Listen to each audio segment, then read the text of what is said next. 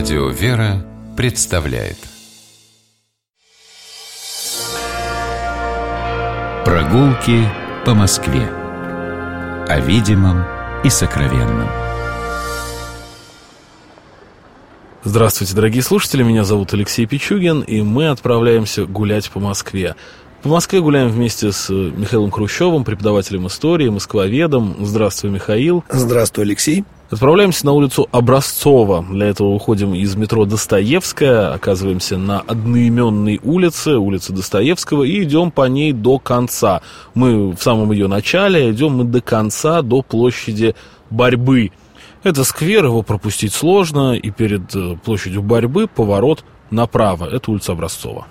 Улица Образцова появилась на картах Москвы достаточно поздно. В 18 веке на планах Москвы ее нет, но тут сразу надо сказать, что вообще эти окрестности были достаточно слабо освоены в то время. Тут на месте современного Сущевской протекала Неглинная улица, были многочисленные огороды, и только в начале 19 века этот район стал так плотно осваиваться. И в начале 19 века здесь появился Александринский институт, вот на современной площади борьбы улицы Достоевского – и, соответственно, в честь Александровского института улица, которая сейчас называется Образцова, долгое время именовалась Институтской. В память об этом тут сохранился Институтский переулок, соединяющий улицу Образцова с Октябрьской улицей. А в конце XIX века и вплоть до середины XX улица называлась Бахметьевской в честь одного из домовладельцев Бахметьева. И только в 1949 году улица получила свое название в честь почившего в том самом 49 году академика Владимира Образцова, который на этой улице жил и работал. Двинемся по улице. Обратим внимание, что э, по улице идут трамвайные пути, и это одни из самых старых в Москве трамвайных путей. Дело в том, что этот район сыграл большую роль вообще в развитии трамвайного движения в городе. Именно на площади борьбы на Образцово чуть ли не первые трамвайные пути в городе электрического трамвая пролегли. А, Двигаясь по улице, мы доходим до дома номер 9 по левой стороне. Это комплекс зданий Московского института инженеров транспорта. Появился Московский институт инженеров транспорта здесь в XIX веке. А, современное вот это здание возведено в 1898 году. Построил его архитектор Геппинер – Жил он тут недалеко, кстати, надо сказать, в переулке Чернышевского, у него там собственный особняк был. Геппинер работал долгое время как главный городской архитектор, строил всякие коммунальные постройки, там водопроводные станции, водонапорные башни и так далее тому подобное. И вот это здание тоже возвел он по проекту архитектора Китнера, который строил в основном в Петербурге. По-моему, один из немногих его проектов, построенных в Москве – Здесь располагался Институт инженеров путей сообщения когда-то. Первоначально он вообще назывался Императорское училище инженеров путей сообщения.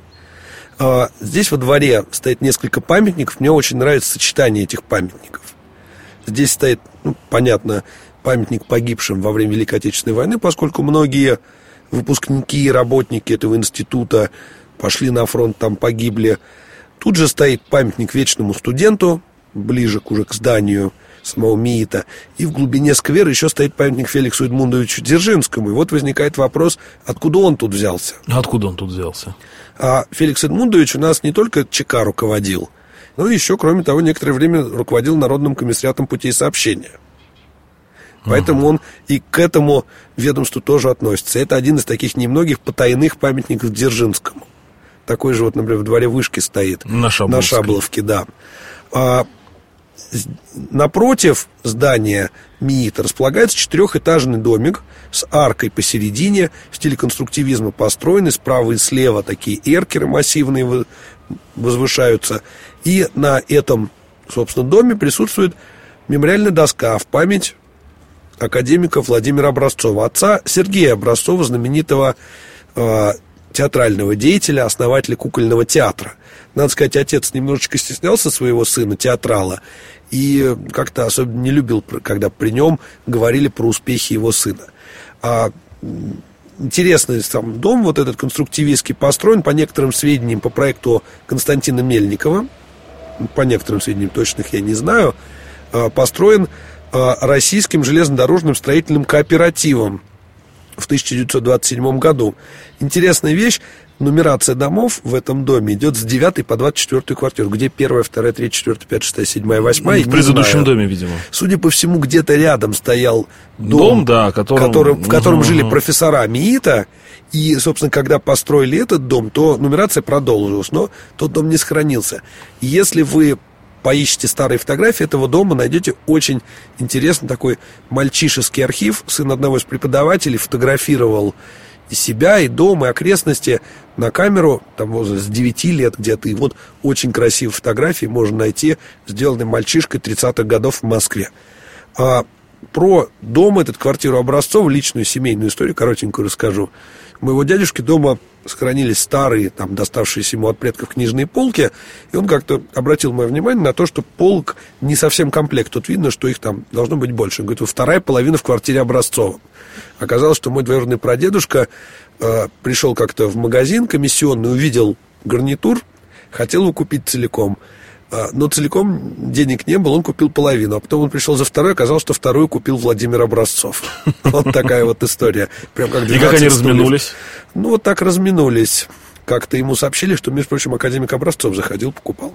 Мы же двинемся дальше по улице Образцова, и по левой стороне улицы мы увидим один из главных памятников московского конструктивизма, одно из самых интересных как, не знаю, инженерных, так и архитектурных сооружений Москвы, это Бахметьевский гараж, построенный великим Константином Мельниковым.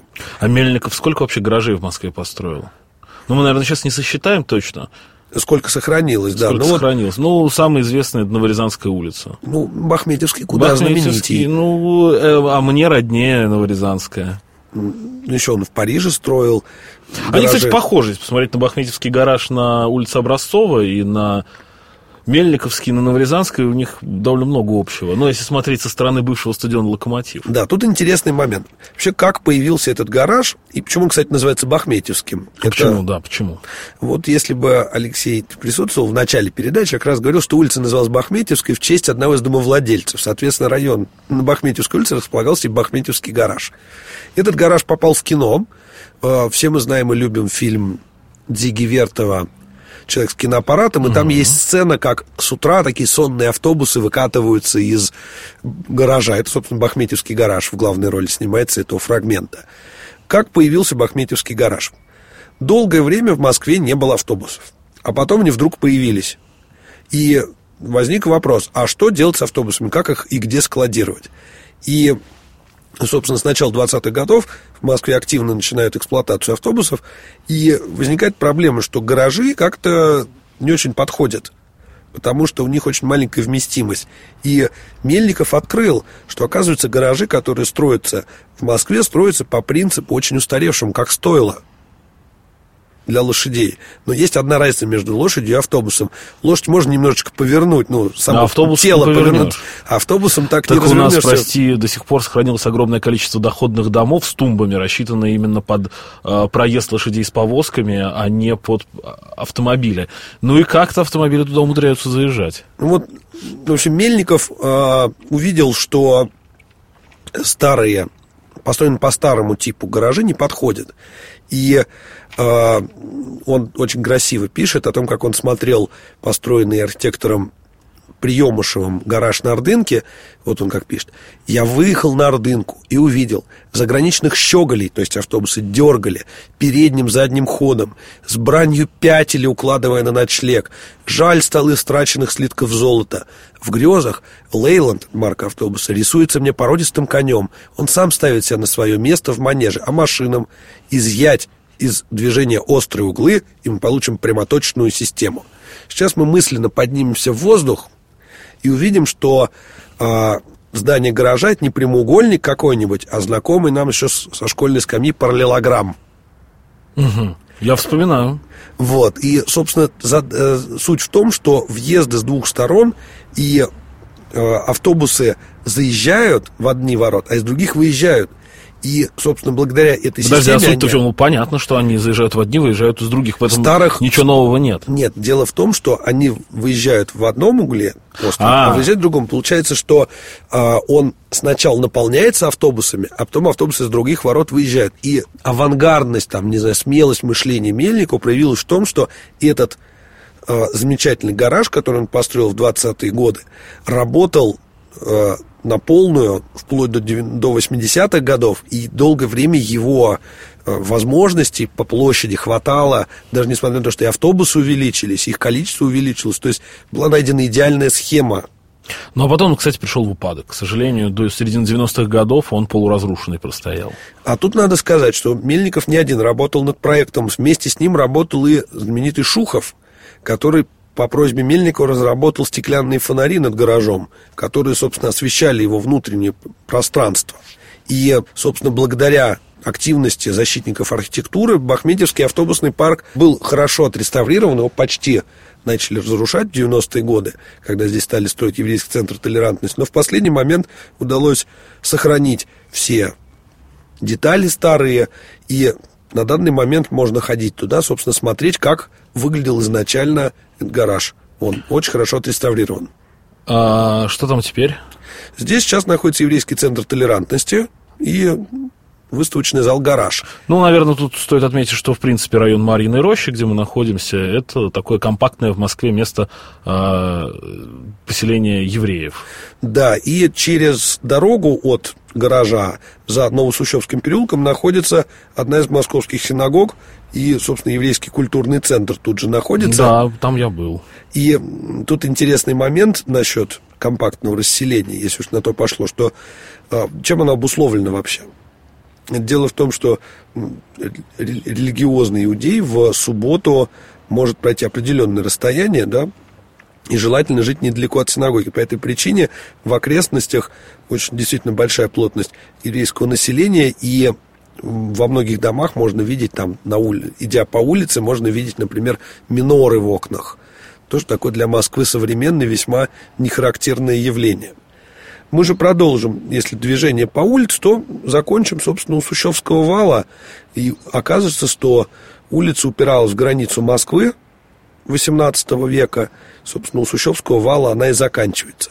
Такая вот окраинная улица, э, вроде бы, но, с другой стороны, гуляя по ней, неравнодушный москвич может очень много взять из окружающего ландшафта, выцепить множество историй, и э, тут можно поговорить и о развитии транспорта, причем как научном развитии транспорта, тут и дом, где жил Образцов, и Институт инженеров транспорта и о практическом развитии транспорта. Здесь одни из первых трамвайных путей в Москве. И здесь же, э, кстати, здесь именно на этой улице была проведена торжественная закладка первых трамвайных путей в городе в 1903 году.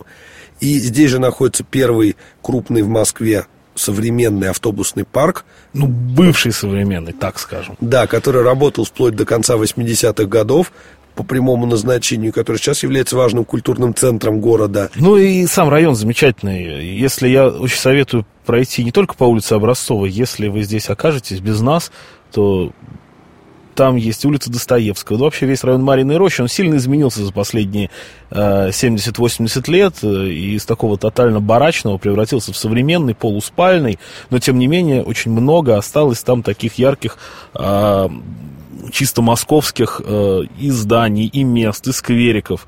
Э, для меня это один, безусловно, один из самых атмосферных районов нашего города. Спасибо Михаилу Хрущеву, историку, москвоведу, с которым мы сегодня погуляли по улице Образцова. Я Алексей Пичугин. Мы прощаемся с вами. До новых встреч на улицах нашего чудесного города. Спасибо. Гуляйте по Москве, любуйтесь ей и любите нашу Москву. До свидания. До свидания.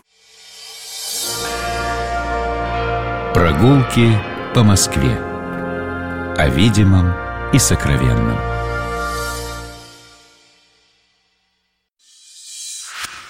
Программа «Прогулки по Москве» произведена при поддержке Комитета общественных связей правительства Москвы.